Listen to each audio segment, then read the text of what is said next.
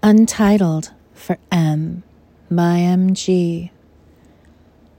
I came to a place where dark woods gave way to open land, and the sun still shone there, thin and sallow, strained through high clouds that seemed slowly to lower as I began to remember you.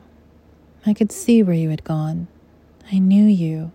I knew your voice as if it was a part of me but when the wind began in the tall grass, it made a sound like amnesia, and it was everything I could do to face the next stage of the journey. A hawk screamed overhead, then silence. There was a way to go forward and a way to turn back.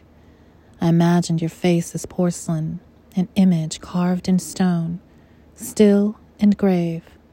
I knew that everything we ever had shared came from an earth deeper than I could know the dark caves glistening with loss, sorrow, tears, forgetting, ennui. There was a place we had lived. Our spirits had lived the highest life. And here in the gathering dark, I wondered how I would know my name when I returned, what loss I would find in your hand, empty in my hand, the mirror like a lake troubled by harsh winds, the whole of what we were.